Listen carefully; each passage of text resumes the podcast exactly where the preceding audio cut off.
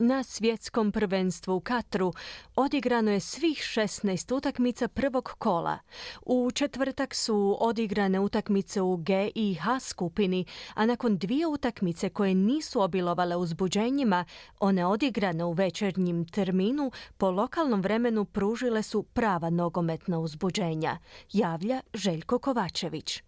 Za razliku od Hrvatske gdje su sabornici dobili dva sata stanke da mogu pogledati na miru nastup hrvatske reprezentacije, ministar školstva preporučuje gledanje utakmice u školama. U Njemačkoj se radilo što pokazuju brojke onih koji su gledali susret Njemačka i Japan. Iako brojka može izgledati golema, samo je oko 9 milijuna Njemaca gledalo prvi nastup svoje reprezentacije u Kataru. U usporedbi s ljetnim izdanjem u Rusiji od prije četiri godine kada je gotovo tri puta više gledatelja gledalo prvu utakmicu na mundijalu 26 milijuna. O Hrvatskoj i kako je kanadski izbornik John Herdman iz izazvao buru reakcija nakon što je zadovoljan igrom svoje momčadi nakon poraza od Belgije u srijedu sa samo jednim golom izjavio kako će u idućoj utakmici F-word Hrvatsku. Neobičan način motivacije imao je prije utakmice s Belgijom. Igračeva je prije susreta se obratio kanadski astronaut Chris Hadfield, a hrvatski izbornik nije se zamarao izjavom svog kolega s kojim njegov momčad igra u nedjelju u 18 sati po hrvatskom vremenu. Svako od nas e, izbornika, trenera ima svoj način, stil komunikacije.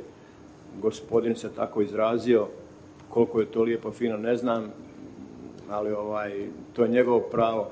Mislim da se nećemo to kretati, usvrtati. E, mi moramo na terenu pokazati da, da, da smo bolja momčad i na terenu govoriti. Njegovo je to pravo i kažem, svako od nas komunicira kako misli da je najbolje. Od svih trenera na svjetskom prvenstvu 2022. u Kataru Hrdman je jedan od osebujnijih likova. Englez nikada nije igrao na profesionalnoj razini, a o trenerskom poslu je počeo razmišljati sa 16 godina. S 23 već je imao vlastitu nogometnu školu, a prije toga neko je vrijeme boravio u Brazilu. Prije no što je preuzeo kanadsku reprezentaciju, nikada nije trenirao muškarce. Sa 26 godina se preselio na Novi Zeland gdje je vodio žensku reprezentaciju. Nakon toga je 7 godina trenirao kanadske nogometašice, a od siječnja 2018. vodi mušku reprezentaciju koja je nakon 36 godina doveo na svjetsko prvenstvo. Švicarska je savladala Kamerun u skupini G rezultatom 1-0. Jedini gol dao je član francuskog Monaka podrijetlom iz Kameruna, Embolo. Kamerunci su bili opasni u prvom dijelu, Toko je Kambi, igrač francuskog Liona, bio je živa opasnost za vrata Švicaraca, a onda su ipak proradili Švicarci početkom drugog poluvremena. Freuler do Shakirija, ovaj s desnog krila prema Embolu u 48 minuti i to je situacija koja je dovela do pobjede Švicarce. Kapu valja skiniti i Janu Zomeru, vrataru Borusije iz Gladbaha, jer je u nekoliko opasnih situacija sjajno reagirao na vratima Švicarske. Urugvaj i Južna Koreja odigrali su najdosadniju utakmicu do sada na prvenstvu koliko je bila nezanimljiva. Slikovito je u posebnoj emisiji HRT-a koja prati događanja na prvenstvu pokazao posebni komentator prvenstva hrvatski nogometni trener Zoran Zekić koji je spustio glavu na studijski stol rekavši vojitelju da ga ne budi jer je zaspao u dubok san. Šaleći se Zekić nije imao što posebno dodati o tom susretu skupine H, ako se i nešto posebno nije očekivalo od Južne Koreje, za Urugvaj igraju poznati internacionalci. Inače, tijekom cijelog susreta niti jedan sastav nije uputio udarac u okvir vrata. Doduše Urugvajci su dva navrata pogodili vratnicu, no iz akcija koja se neće pamtiti. Bez želje da ikoga uvrijedi, možda je najzanimljiviji iz te utakmice da je pet igrača od 11 startera Južne Koreje imalo ime Kim. I kad smo već mislili da će se dosadno nastaviti u susretu između Portugala i Gane, sve se otvorilo u drugom poluvremenu. Najbolji strelac Portugala svih vremena zabio je prvi gol na susretu. Bio je to njegov 118. pogodak za reprezentaciju Portugala u karijeri, a ujedno je postao prvi nogometaš u povijesti koji je zabio barem jedan gol na pet različitih svjetskih prvenstava. Na četiri različita svjetska prvenstva do sada su golove zabijali Pele, Messi, Klose i Seller. U 73. minuti Gana izjednačila na 1-1 golom Ajeua, dok su Portugalu prve golove osigurali Joao Felix i Rafael Leao pogocima u 78. i 80. minuti do kraja 89. Bukari smanjio na 2-3, a debelo u sudačkoj nadoknadi Gana je mogla doći do 3-3, no Portugal se sretno spasio i na kraju upisao startnu pobjedu. U 100. minuti portugalski vratar Diego Costa je spustivši loptu na tlo zaboravio da iza sebe ima suparničkog igrača, no sve je na kraju dobro završilo za Portugal. Nastavljaju se problemi s ozljedama za branitelje naslova svjetskog prvaka, nova ozljeda vezana je za Kingsleya Komana. Kako navodi L'Equipe, posljednji trening francuske reprezentacije napustio je taj 26-godišnji igrač Minhenskog Bayerna. Francuska je na prvenstvo došla bez niza vrlo važnih igrača, zbog ozljeda ovo prvenstvo morali se otkazati Benzema, Kuku, Kante, Pogba i Kbembe, a na prvoj utakmici se ozlijedio bočni igrač Lucas Hernandez. Izgleda da bi prvenstvo moglo ostati bez još nekolicine poznatih igrača.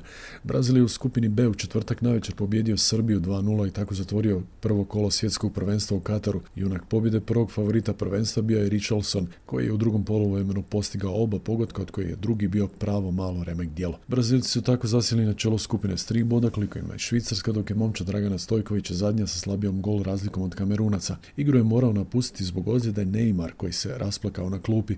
Prije toga je na sviranje himne plakao i Cristiano Ronaldo, koji je napustio Manchester United i kojem prijeti kazna Engleskog saveza. Valjda se nakon dugo vremena našao okruženju u kojem ga barem malo vole. Nastavio se pritisci na FIFU. Švicarska zelena stranka zatražila je ukidanje statusa Međunarodne nogometne federacije kao neprofitne organizacije na području Švicarske gdje je njezino središte. FIFA nije neprofitna udruga, nego stroj koji zarađuje na kršenju ljudskih prava. Stanimo na kraj poreznim olakšicama za FIFA poručile Alin Trede i Zelene stranke. Zeleni su peta najbrojnija stranka u Švicarskoj, a u četvrtak su najavili da će u švicarski parlament uputiti zahtjev za oporezivanjem FIFA na isti način na koji se to čini tvrtkama jednake veličine. Europarlamentarci su u četvrtak na plenarnoj sjednici u Strasburu usvojili rezoluciju o stanju ljudskih prava u Kataru u kojoj izražavaju žaljenje zbog smrti tisuća radnika migranata, prvenstveno u građevinskom sektoru tijekom priprema za turnir. U rezoluciji se također posjeća da je Katar dobio organizaciju svjetskog prvenstva u nogometu uz vjerodostojne optužbe za mito i korupciju, izvijestio je Europski parlament.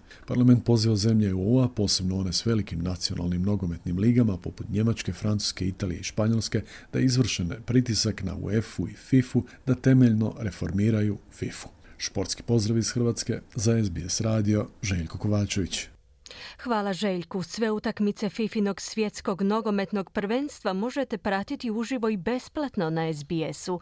Nudimo vam televizijske prijenose, prijenose preko našeg programa za gledanje na zahtjev SBS On Demand, te radijske prijenose preko aplikacije SBS Radio, gdje možete čuti komentar utakmica hrvatske reprezentacije i na hrvatskom jeziku.